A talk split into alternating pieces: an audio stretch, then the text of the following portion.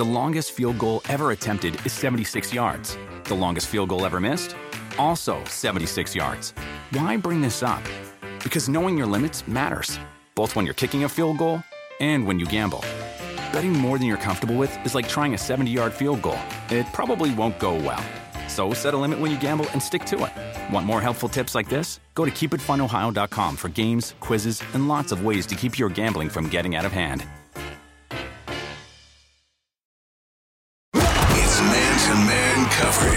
This is the PFT PM podcast. And now, your host, Mike Florio.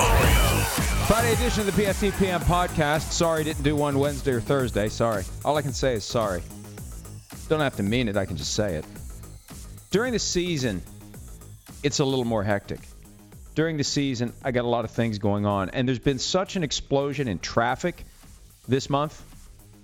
We are on pace to be up 30% in page views September 2018 versus September of 2017. And frankly, look, I got to dance with the one that brung me, especially when the one that brung me is still paying me.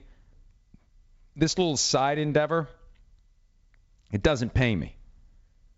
We've had some dribs and drabs, but the bottom line is the audience of the PFT PM podcast has not grown to the point where it justifies the revenue. It just hasn't. And I don't know why that is. I've tried everything I can. We've had some great interviews. I'm not speaking in whatever tense it would be that suggests this is the last show. It's not. I'm just telling you why I haven't done it as much once the season's going. Once the season's going, cranking out written content, being ready for the show every morning, doing compelling and interesting video content, and getting rest, frankly, are the main priorities because it's a grind. It's the five hours of sleep every night, the one hour nap if I can get that much during the day. And on Friday and Saturday night, that's when I try to get eight hours because Sunday night is five hours if I'm lucky. Monday night, four and a half, five hours if I'm lucky. And Sundays are just really, really long days. So, and I'm not making excuses. I'm just telling you, during the season, it's harder to do something that doesn't pay me. I have less time to do things that don't pay me. So, we're going to keep doing it. I like doing it. There just may not be as many during the season as there were in the off season because there's too much other stuff that's going on. The purpose of today's PFTPM podcast to get you ready for all the stuff that's going to happen this weekend. Week 3. And I just want to say this about last night's game. I understand that Hue Jackson probably didn't want to inform Tyrod Taylor through a post-game press conference that he had lost his job to Baker Mayfield, but this nonsense that Hue Jackson has to watch film, really? Just say now's not the time to talk about the next game. We'll talk about the next game tomorrow. For tonight, this is about Cleveland enjoying a victory that has been 635 days in the making. And hopefully, this needle in the haystack becomes a haystack full of needles in the not too distant future, period. Worry about announcing a starter later. It, if it's not Baker Mayfield, there will be a revolt in Cleveland, and there should be. That doesn't mean Baker Mayfield is going to go 10 and 0. It doesn't mean he's going to be any better than what the Browns are accustomed to, but there's something about this kid. Anybody with any sense sees it. And we can get caught up in analytics, statistics, passer rating, QBR, whatever metric somebody wants to come up with, advanced, next gen. Football is fundamentally 11 on 11. And if one of those 11 is capable of lifting the attitude and the play of the other 10, there's something special there. And you can't measure that. You can't chart that. There is a fundamental difference when Baker Mayfield is on the field. And we saw it last night. Tyrod Taylor seemed like a guy who was running in mud. Baker Mayfield came out and there was a zip, there was a pop, there was a pow, there was a bang. He put that ball into Jarvis Landry on one play where it clanged off of his shoulder pads. He couldn't get his hands up fast enough. He dropped that one in on Antonio Callaway, that Callaway then dropped. So Mayfield needs to be the starter. And I'd be shocked if they revert to their original plan. Although Peter King on PFT Live today, he said the Browns need to do it. They need to put Baker Mayfield back in bubble wrap, get him ready for next year. I just think in an entertainment business where you want fans to part with their time and their money, and they've been suffering, and it looks like you may have something, play the kid. Play the kid. I don't buy the idea that he's going to be worse for the wear next year. I think he's going to be better for it. I, actually, I think it's not going to matter. I think whether he sits this year, whether he doesn't sit this year, he's going to be the same guy next year that he would have otherwise been. All right, the West, or rest as the case may be, of week three. Went a little Elmer Fudd there on you. The rest of week three. Let's just rip through these with a quick thought on each game and who I like. If I can remember who my official picks were, I don't have my picks up. I think I can remember who I picked. Saints Falcons. I like the home game, home team in this game because the Falcons, number one, they showed me something against the Panthers last weekend. The Saints haven't shown me much. I think they're missing Mark Ingram in that offense. Julio Jones is off the injury report, which is good news for the Falcons. And the Falcons understand the importance of beating the Saints at home. If they lose this one, then they put all their eggs in the basket for the Thanksgiving night game against the Saints in New Orleans. And even though the Saints' home field advantage hasn't been as potent as it's been in past years, you don't want to have to go to New Orleans and win there on Thanksgiving night to get a to get a one and one split and avoid a sweep. And if you get swept by a division rival, it makes it so much harder to pull off a division title because you have to make up three games in your other 14 if you're going to pull that off. And right now, these two teams are one and one each, and this is a big swing game. Winner is going to be two and one, loser is going to be one and two, and the winner is going to have the edge in that head-to-head series. I like the Falcons in that one. Denver and Baltimore. I really like Baltimore in this one, given five and a half. It was one of my best bets from that PFT video that we do, Michael David Smith and I. The Broncos are 2 and 0 and they could easily be 0 and 2. Case Keenum has four interceptions in two games. Last year he had seven interceptions for the whole season. And he's going back to the place where he got and I don't know how much of this is a factor, but I'm intrigued by the fact that he's going back to the place where he got hit and he was left in the game. Remember that when he was playing for the Rams? Rams Ravens November 2015, I believe it was. That Baltimore defense is going to be a force, and it's going to be better than any defense that he's seen this year. And this is the first road game for the Broncos. I really like the Ravens in that game. Panthers, Bengals. Panthers are very good at home. Very good at home. And if they get off to a quick start, they're hard to beat. Cam Newton rides the roller coaster. If he gets off to a great start, off he goes. Slow start, he kind of, I don't want to say checks out, but sometimes his demeanor suggests that he realizes it's not his day. I'm not ruling out a Bengals win, but I like the Panthers at home. I don't think the Bengals are as good as 2 0 would suggest, although they're not as bad as many thought they would be. Giants, Texans, both un, not undefeated. Both of them defeated. Both of them without a win. Both of them 0 2. And the Texans really need this one. Man, some people thought the Giants were going to be dramatically better this year. I didn't. Chris Sims didn't until he looked at their schedule and he thought, oh, wait a minute. Yeah, no turnaround this year. But the Texans really need this one. They've got the longest losing streak now in the NFL. I think it's nine games. Eight or nine games. I think it's nine. I like the Texans in that one. Titans Jaguars. Last year, the Titans swept the Jaguars. And, and I saw a story this week. The Jaguars want revenge or something like that. They, look, it's not revenge when somebody does their job and they win a football game. What are they supposed to do? Lay down? You're only seeking revenge when they go above and beyond what they're supposed to do. You know, when they stomp on your leg or throw eggs at your bus. When they do something beyond what is accepted, that's when you start talking about revenge. It's not revenge. Jaguars blew it twice last year against the Titans. They're going to try not to blow it this year. Chiefs are going to try not to blow it at home. Patrick Mahomes is 3 0 as a starter. He's yet to start a home game. And he told me last week after the win over the Steelers he's never played in a louder venue. He's not going to be dealing with noise this week. And This is going to be a tough test for Jimmy Garoppolo. You know, Jimmy Garoppolo really hasn't had a signature road win. The closest thing to it would have been week one, 2016, when he got the start for the Patriots against the Cardinals. Right? The Patriots, they, they won that game, right? I think it was like there was like a missed field goal late or, or some fluky thing. It ended up being a close game. I'm multitasking here.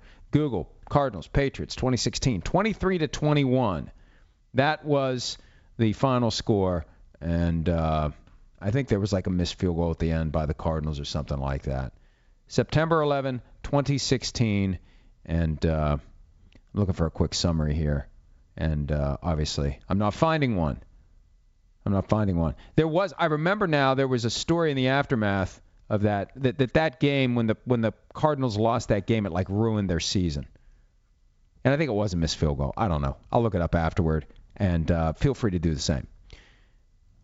Next game on the docket.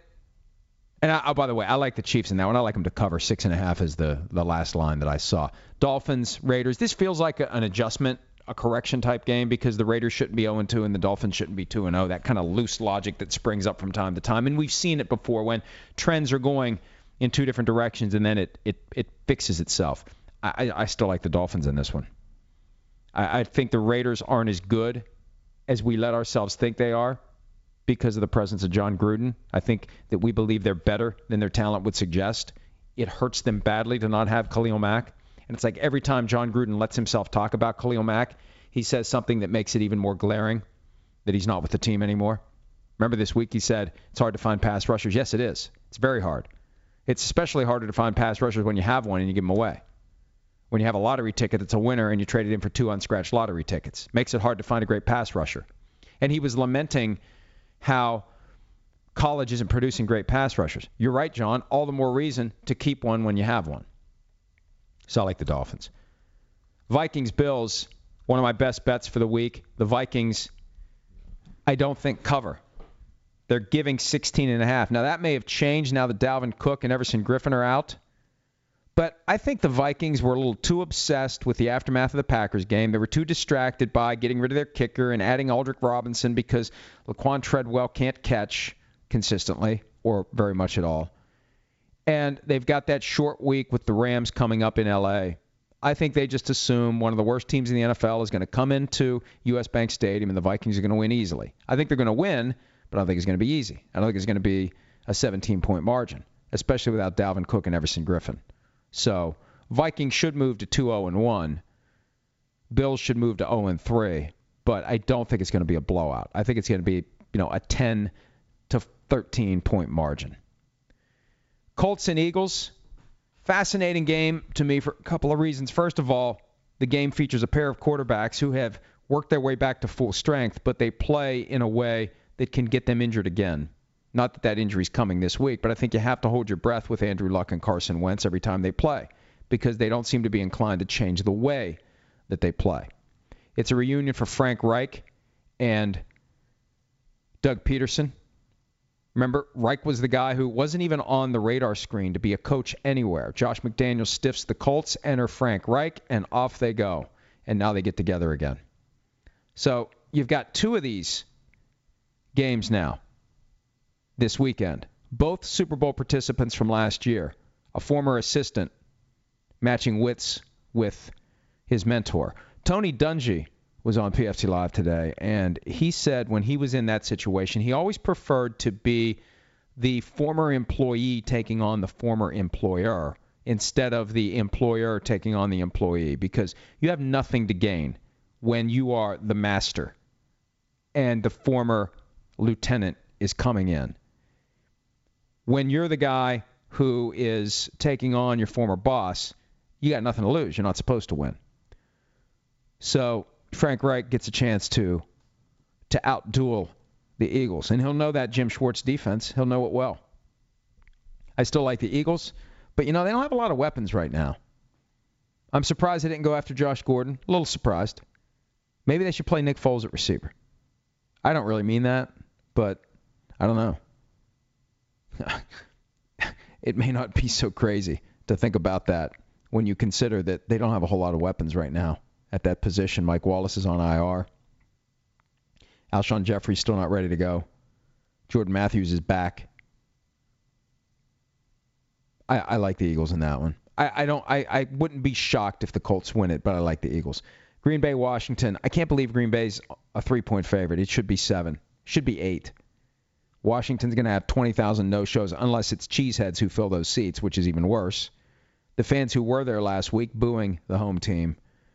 They picked up Breshad Perriman and Michael Floyd off the scrap heap this week. They, they just weren't able to get anything going last week. And, and Alex Smith talking about throwing the ball down the field. I mean, 13 years after he got drafted, he kind of is who he is. It would be odd for him to have some sort of epiphany where all of a sudden he's like, yeah, maybe I shouldn't check down all the time. I like the Packers big, big in that one. Rams, Chargers, the fight for LA. And you know what? Every once in a while, you got to go against the chalk. Every once in a while, you got to not just say that the underdog's going to cover, you got to say the underdog's going to win. There's something about this game where I like the Chargers. Now watch, they'll lose 42 to 3. I like the Chargers in this one. I think the Chargers are sick of hearing about the Rams. You know, like that kid in school that the teachers are always saying, "Oh, he's so great and he wins every prize and everybody's talking about him and he's Mr. Popularity and he has this and he has that." You finally get a chance to compete with him in some setting, you're extra motivated. You want to take down the kid who has everything. In LA, the Rams have everything. The Chargers have a soccer stadium that they play in. And they're eventually going to be the tenants. They're going to be the, the boarders in a house that they didn't build. And they're only going to play once every four years. Go all out for this one. I just think this one means so much more to the Chargers than it means to the Rams. And that would be great. That would make the rematch in four years even more compelling if the Chargers win. The next time they play, they'll be playing in the stadium they share. And that one will be a home game for the Chargers, which will give the Rams nine home games that year as a practical matter. I, I just like the they're getting seven. I like them straight up. I really do. Bears, Cardinals, poor Cardinals. Poor Cardinals. The only thing I can say about this game is it reminds me of Denny Green's meltdown from 2006 when the Bears were the Super Bowl representative eventually. They were the team that everybody thought was so great in the NFC. The Cardinals had them beaten and they blew it. The Bears are who we thought they were and we let them off the hook. I'd say the Cardinals are who we thought they were and they've been outscored 58 to 6 and it's only going to get worse and why don't you put in Josh Rosen? Stat of the week or at least the stat of the moment. Sam Bradford last week threw 27 passes for 90 yards. That's an average of 3.3 yards per pass. Just run the ball. Just run a single wing. Cowboys Seahawks desperation time for the Seahawks 0 and 2. They need this one badly. They blow this one and they're done. It's too early to say they're done. They blow this one and they're done. I believe. And uh, who knows? Short week coming back from Chicago. Brian Schottenheimer told reporters on Thursday he needs to do a better job he had a comment about too many voices in his head, like he's hearing too much from Pete Carroll. Except when it's third and 22 from the one, then everybody's like, "Hey, so what are you going to do here?" So I think they're they're getting the feel for each other, and it's a work in progress. And I think they'll make it better. Pete Carroll has an established and impressive body of work, and I think this team will get better as time goes by. I like the Seahawks on Sunday, primarily because they're going to be desperate and it's their home opener. Lions Patriots. I'm tempted to say that Matt Patricia may have something up his sleeve for Bill Belichick, but I just don't think he's got the talent. I think his demeanor that Monday night against the Jets told me this team's just not ready yet. Not good enough. I know what I want to do, but until I get the players that I need to do what I want them to do, we're not going to be able to do all that much. I like the Patriots in that one. Could get ugly. Let's hold off on Monday night. We'll be talking about Monday night. I got I got a lean. I got an inclination. I've made a pick already, but uh, let's get through Sunday because now I want to get to some questions. I got to wrap this up today because tonight is a celebration. You may have noticed on Twitter, my in-laws' 60th wedding anniversary was yesterday. Yesterday was also my dad's birthday. He'd have been 97. My dad was 44 when I was born, 43 or 44. Would have been 43, turned 44. And that, you know, think about that. Back in the mid 60s, Usually you were a grandpa by the time you were 44. So uh, unusual to say the least, given the the era. But uh, yeah, it would have been 97. And you know, he died in 1998 in July, and he was 76 at the time. And you know, for like 10 years after that, I thought, well, he could still be around. He could still be around. He could still be around. And hey, I mean, there's no way he'd be around now. I don't know that that makes it any better. You still miss them. I mean, I think if your parents live to 100, when they die, you still miss them. But, uh, but yeah, 76 years old, died mid-July uh, 1998, 20 years ago, just like that. My mom, it'll be 23 years ago next month. She was 62, so she was younger than my dad. But uh, now that my mom would still, my mom would be 85, so I still, you know, two decades later, you still have that it's kind of anger. I don't know what it is. It's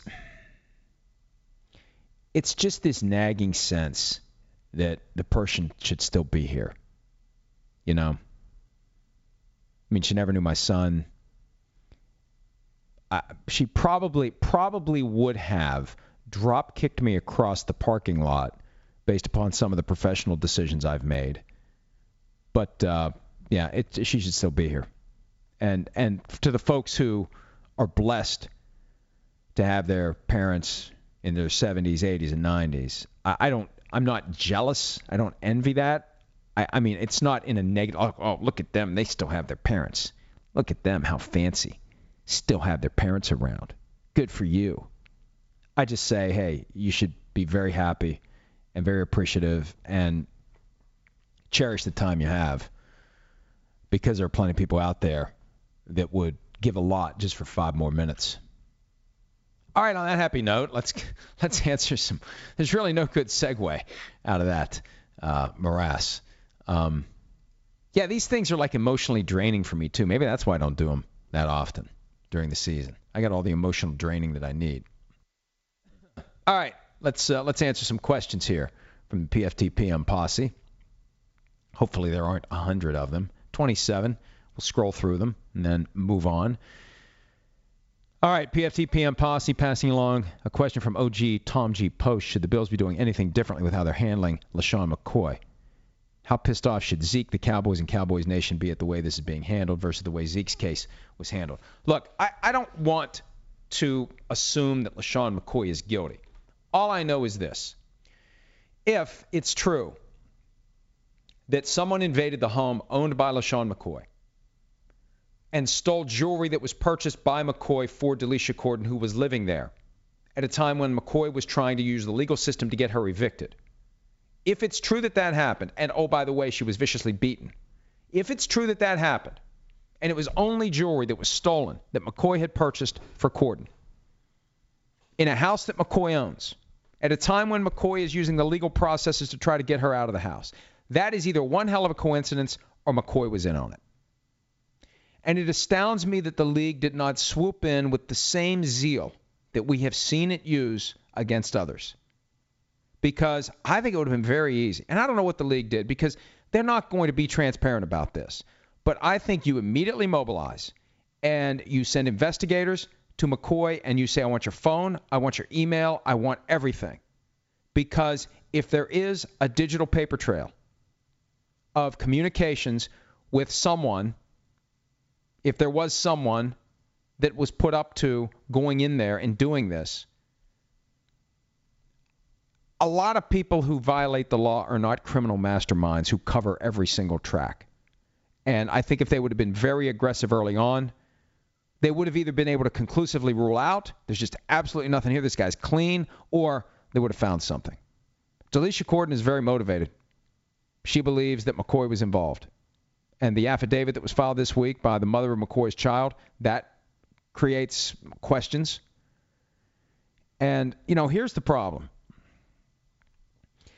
If the local district attorney isn't feeling it, and if the NFL isn't feeling it, then nothing comes of it. And I think the NFL may be thinking, you know what? We don't want another one of these, right? We had our overreaction in the wake of Ray Rice.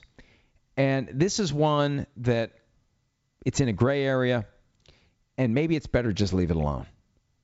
Maybe we make bigger PR messes for ourselves by being too vigilant, by being too zealous, by trying too hard to throw the book at somebody.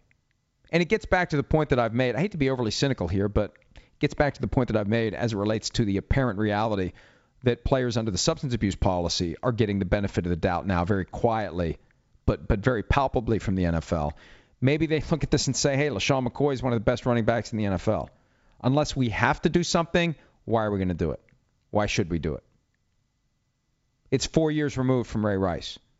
See, if you have another Ray Rice where there's videotape of a player viciously assaulting someone else, male or female, that puts it back on the, the top of the stack from a PR standpoint.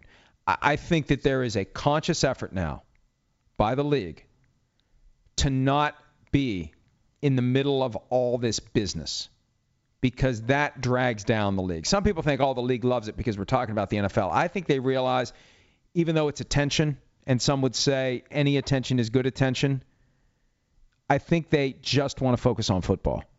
And they don't want to have these outside skirmishes. And maybe that was part of the deal that was done to get Jerry Jones to stand down last year, because that's what he was pissed about, among other things. He was pissed about the fact that the NFL for whatever reason, feels compelled to have this in house justice system that is imperfect. But based upon past precedent, I look at LeSean McCoy's case and I say, damn, I can't believe they're not doing more. Because there's enough there to get your antenna, to get your crap filter. I, I kind of feel the same way about this as I felt about Mike Vick back in 2007. That if you scratch this hard enough, that, that you're going to find something. I just feel like if they did that, they would. But for whatever reason, they've chosen not to do it because I think they don't want to be going down these rabbit holes because it ultimately makes the NFL look bad. PFTPM posse via Dina, uh, Dean Osborne 42. Let's get this straight. Bill Belichick, who is the king of the do your job mantra, all but refuses to be courteous and respectful to the media members who are just doing their jobs, even though it's a major part of his job, just saying.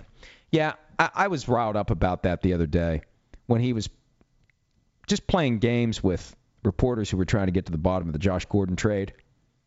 Bill Belichick wouldn't talk about Josh Gordon because the trade wasn't finalized, but he wouldn't say why it wasn't finalized. And I've been trying to get a straight answer. I've communicated with the Browns, I've communicated with the Patriots, I've communicated with the league office. And eventually I'm going to write up my findings. But I believe what happened was I don't know this yet, but I believe that the Patriots did a deal with the Browns on Monday for Josh Gordon, and in exchange, the Browns get a fifth round pick in 2019, and the Patriots get a seventh round pick if Josh Gordon does not play in 10 games this year. It was a conditional seventh round pick. That's how it was announced by the league. Conditional seventh rounder. And then two days go by. There was speculation that he didn't pass his physical. He was showing up on the roster. The deal was announced, but Belichick was saying at his press conference, there's still more to be done. I think the Patriots said to the Browns, you know what? We've had a chance to think about this. We don't want this guy. We're going to fail his physical if you don't just give us a straight seven. Yeah, we think you should give us a straight seven. And I think the Browns said, you know what? Why do we want to fight? We don't want this guy reverting to our roster. We don't want to deal with this guy. All right, we'll just give you the straight seven and be done with it. They were going to cut him. So anything they get is a bonus. I think that's their attitude. And now that they've won a game, hell, who cares? Take, take, take the five back, too. Take the seven and the five. We're just happy we found our quarterback. PFTPM posse with Earl Thomas openly wanting to play for the Cowboys and with Dallas and Seattle this week. Is there any reason to pay closer attention? A trade would obviously only happen after they play, right? Would 0 3 Seattle trade him. Maybe. Maybe they just let him go home with the Cowboys. Last time they played the Cowboys, he followed Jason Garrett to the locker room. Maybe he just follows him all the way in and gets on the bus and goes back to Dallas. At some point, if you're the Seahawks, you get what you can for Earl Thomas. I think if they lose and go 0 3, I don't know. Look, they're never going to give up. They're never going to give up. We saw that in the Bears game on Monday night. But if they go to 0 3, I think as a practical matter, they're done because they got to deal still with the 49ers twice the Rams twice. Tough schedule this year. They play all the NFC North teams. They played the Bears. They still have the Vikings and Packers. Not an easy year. And the AFC West teams. The Broncos, who they've already lost to. The Raiders, the Chiefs, and the Chargers. Not an easy schedule this year for the Seahawks. Tyler Forness, a.k.a. the real Forno, is Hue being strategic by not naming Baker the starter his entire football career. He has played with a massive chip on his shoulder. Could Hue be smart enough to have it work here? No. Next question. I'm not going to assume that a guy who's 232 and 1 is operating on a next level. Win more games, and then I'll start to think this guy's like a secret genius that sandbagged us for two years. And and when we least expected it, he unfurled his abilities. Paul PJ5, is this the funnest start to an NFL season in years? We always get caught up in the moment, but I've had fun this year. And when you look at the teams at the top of the power rankings, Jaguars number one, they've never been number one on the PFT power rankings. Rams number two, Chiefs number three, Bucks number four, or maybe it's Bucks number three, Chiefs number four. Either way, it's a fun year. I don't like the, the ties. I really don't like the ties. But boy, last night's game was great. I was up till two last night. You know, when there's a good game in prime time, I can't go to bed, even though if I ha- I know I got to get up. I was operating on like two and a half, three hours of sleep. I took a little nap today. Dog jumped on the bed and woke me up. Damn dog. That dog's huge now too. When that dog jumps on something, you got to hope that there's no limb that lands in a sensitive area. That dog can do some damage now. She's got to be north of 50.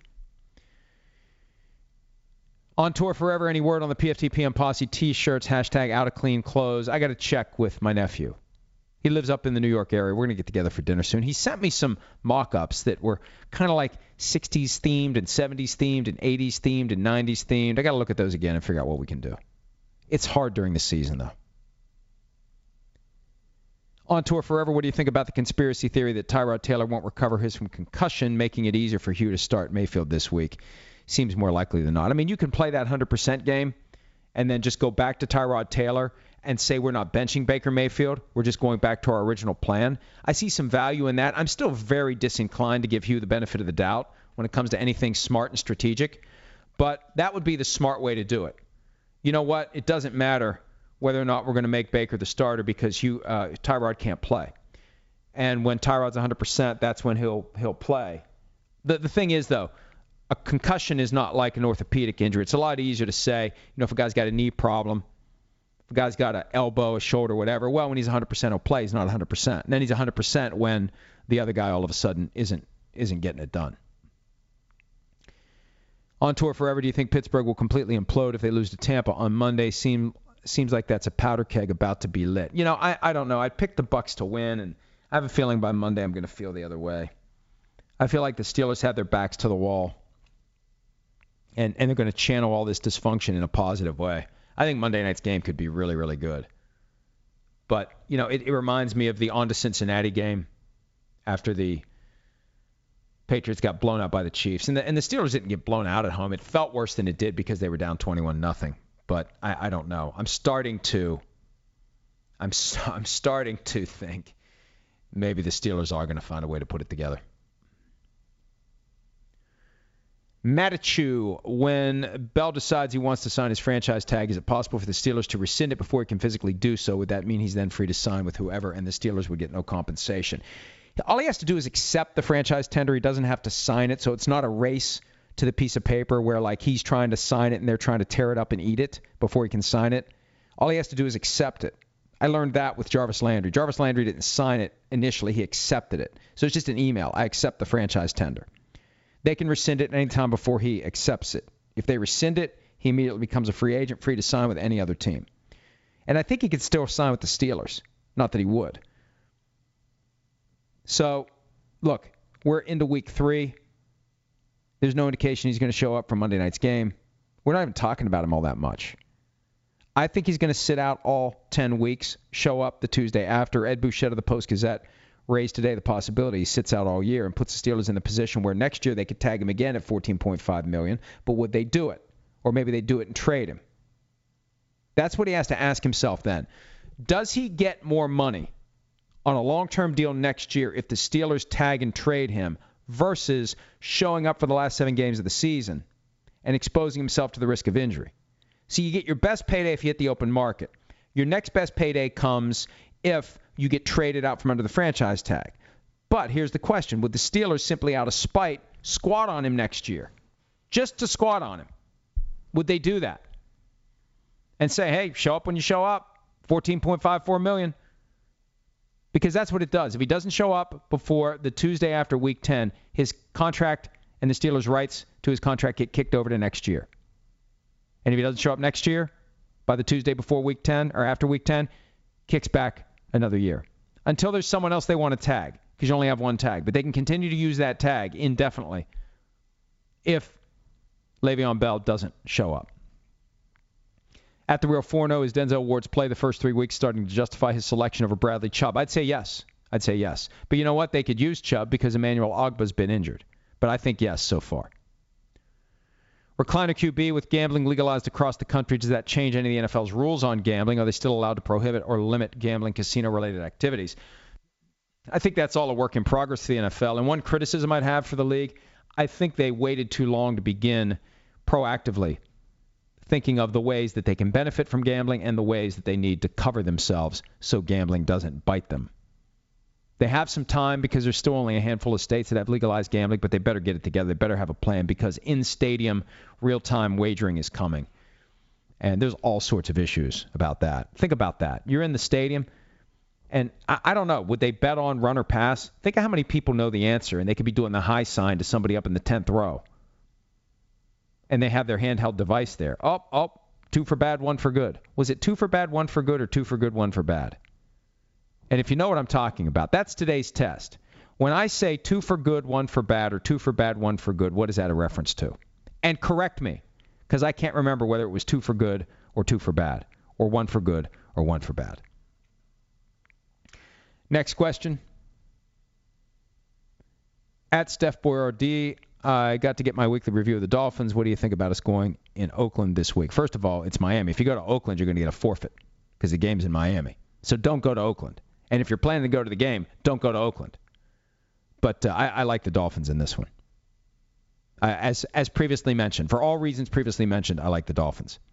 Recliner QB, what stops a player from negotiating a new deal, purposely failing the physical so his new team doesn't lose anything of value in a trade, and then signing within one to two weeks later, or just after he now gets cut, or something like that. I mean, look, if I'm Josh Gordon, I mean, I, I Josh Gordon should have wanted to get cut he should have wanted to get cut because he would have made more money. The Browns got value. And if a team didn't have to give up that fifth round pick, that's just more money they would have given to Josh Gordon. That's why you trade for a guy sometimes. You trade for his contract and you trade for his rights because the Patriots now have him at a rate of 790,000 for the year and after this year they can use the restricted free agency tender if they want. Reverend Mark Worth how stupid are ties in the NFL? Very. Very. Just have the college rule because then you have the same procedures for regular season and postseason, and the games get done quicker.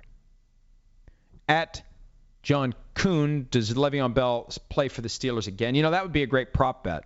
I'm starting to think no. I'm starting to think maybe he's not going to show up at all. I'm starting to think that this analysis that has caused him to miss 855 a week is going to extend all the way through the season. He's not going to put himself in position to be used 35 times a game. Now, he could show up. See, now, does this hurt him on the open market? This is a complicated analysis. If he shows up and he half asses it, if he doesn't play in a game here or there because of a hamstring, or he says he has concussion like symptoms, or he doesn't play all that hard, does that affect his value? Is he better off taking the year off and having someone trade for him next year and pay him as part of the trade? How does he make more money? Tough, tough scenario. Tough question. Let's see what else we have here. Leapers 500 every year. There's a whisper that goes like, "This is it. The Pats are toast." Brady looks mortal. Belichick has lost interest, and then there's the Super Bowl. How will we know when the end is nigh? What signs really matter? I think losing at home in the playoffs, either not making it to the playoffs or losing on the road, on, at home, wherever in the playoffs. I mean, if the Jaguars do to them in the postseason what the Jaguars did to them week two, then I think that that you have to start wondering is it over? And there are people out there who think that that Tom Brady will not finish his career with the Patriots. I know Tom Curran believes after next season he'll be gone. Maybe after this season he'll be gone. I have the Ian O'Connor book. It just showed up today. And it's kind of nice. This is one of the perks of the job because I was thinking about ordering it because sometimes I don't know if I'm going to get it or not. Most of the big books I get, and I've gotten a bunch of them that that uh, I got a I got a log jam of books I got to read. But the Belichick book just came. I'm looking forward to reading it and, and looking for some clues about the relationship between Belichick and Brady. But I, I, I don't know. I don't know. It's far closer to the end than the beginning, but I don't know how it's going to play out. And and it's it's another piece of intrigue and drama that makes this season even more fascinating. Bored to death, what team, in your opinion, deserves more primetime games? What team should have far fewer primetime games? You could argue the Cowboys should have far fewer because they're just not a dynamic, exciting team, but they're the Cowboys and they deliver eyeballs. I think the Jaguars should have more primetime games. They're pissed about that.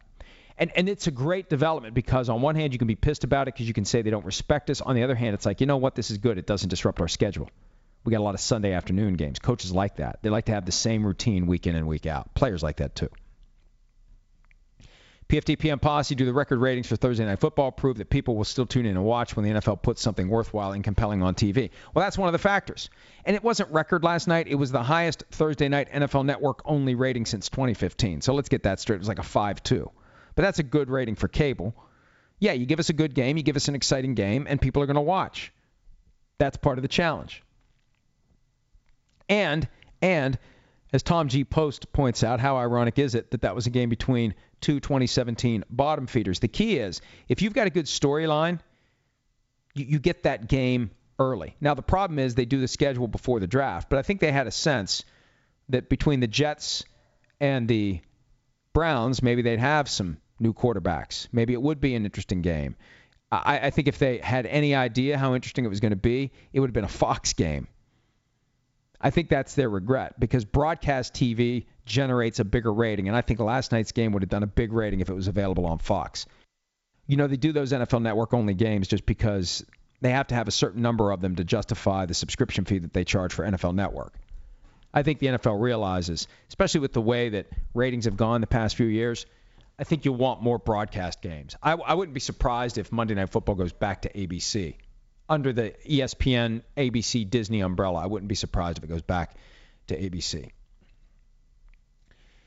Sergio D has a great point. If the Mark Cuban Dallas Mavericks situation had occurred with an NFL owner, it would have been a 100 times bigger story. Why is the NFL held, held to a higher standard? The NFL is a bigger deal. I mean, you know, th- this is a prime example of why the NFL is bigger than basketball. And basketball should be happy about this. Scandals in basketball don't have the same consequence.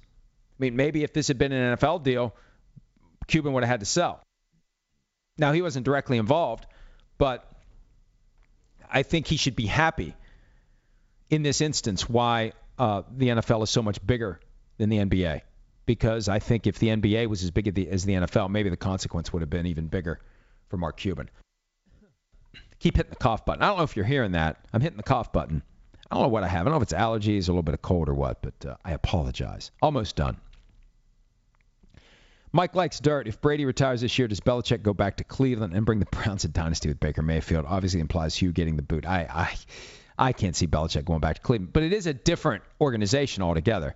I don't know that Belichick would want to work um, with ownership there, given some of that. But you know what? Ownership recently has been, I don't know, they've, they've been far more supportive and they've been far less unpredictable than they've been in the past. Let me see what else we have here. Leapers 500, which 2 0 team could just as easily be 0 2? I nominate my own rooting interest, the Broncos. And again, great seasons do need a bit of luck at some point. And you're right. I, I think the Broncos easily could be 0 2. But here's what happens you win games early, and you, you start to snowball confidence. And you start to build this sense that teams and players buy in to coaches and systems and approaches. So it's, hey, it's always better to win than lose. You take them when you can get them. And yeah, 2 and 0, you're feeling good about yourself, and you try to stretch it to 3 and 0. Although I think the Broncos are not going to make it to 3 and 0, given that they have the Ravens in Baltimore this week. Fittison Kane, how many wins will it take to save Hue's job, or is he done for regardless? No, I don't think he's done regardless. No, no, no, no, no. They got a tough stretch coming up. They got seven tough games. We'll see how he is going into the bye, but it could be that Baker Mayfield saves Hue.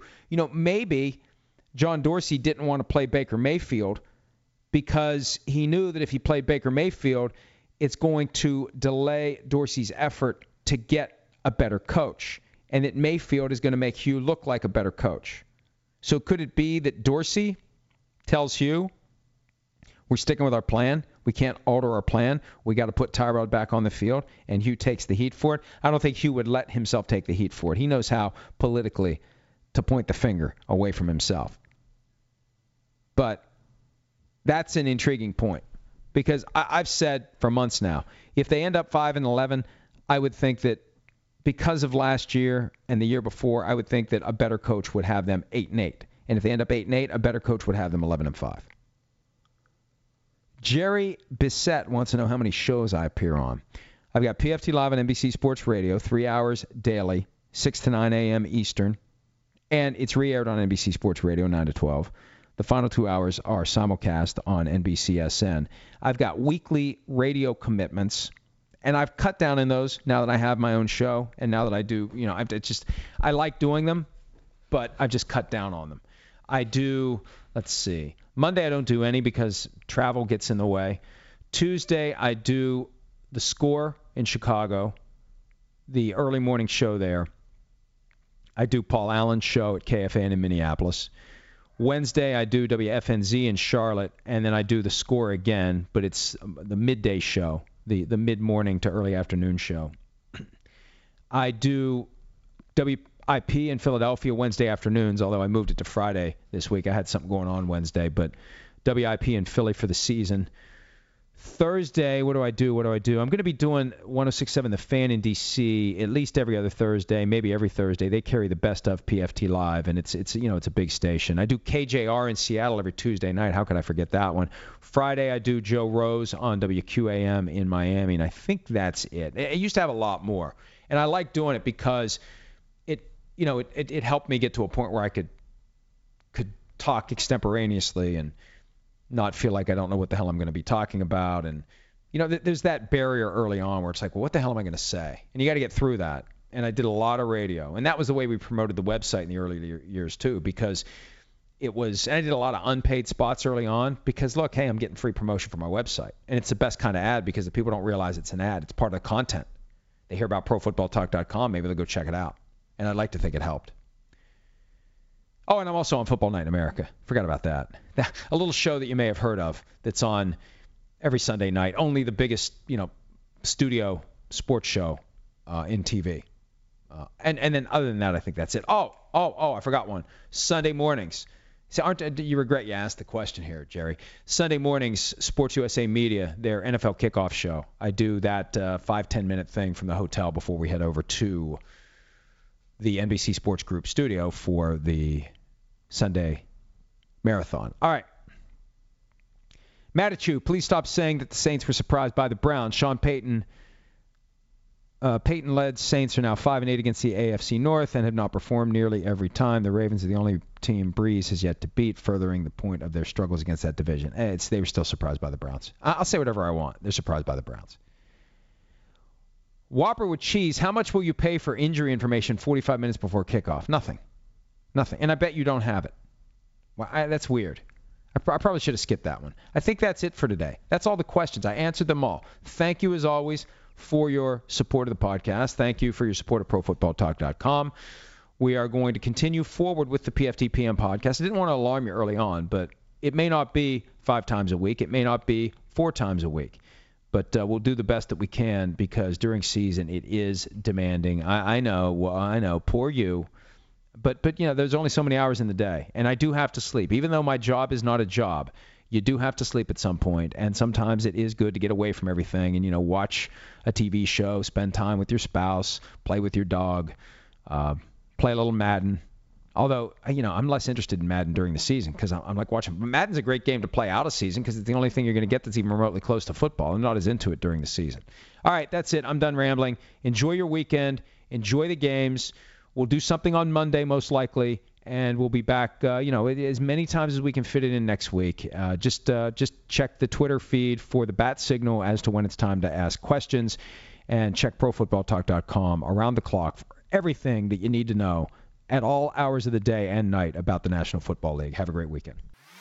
You can find the PFT PM podcast on Art19, Apple Podcast, Stitcher, and Google Play. If you like what you hear, and you will, subscribe for automatic downloads. Leave a rating and review. That'll help new listeners find our show and push us up the charts. Search PFT PM for your evening update from Pro Football Talk. Dietz and Watson's been making meats and cheeses the right way since forever. What's that mean? It means never cutting corners, ever. It means cooking, not processing. It means our Virginia brand ham that's cooked to perfection, then twice baked to layer the flavors. It takes more time, but you can taste the difference. We come to work every day to do it the right way, even if it's the hard way. Because if it's not right for us, it's not right for you. Dietz and Watson, it's a family thing since 1939. The longest field goal ever attempted is 76 yards. The longest field goal ever missed? Also 76 yards. Why bring this up? Because knowing your limits matters, both when you're kicking a field goal and when you gamble. Betting more than you're comfortable with is like trying a 70 yard field goal, it probably won't go well.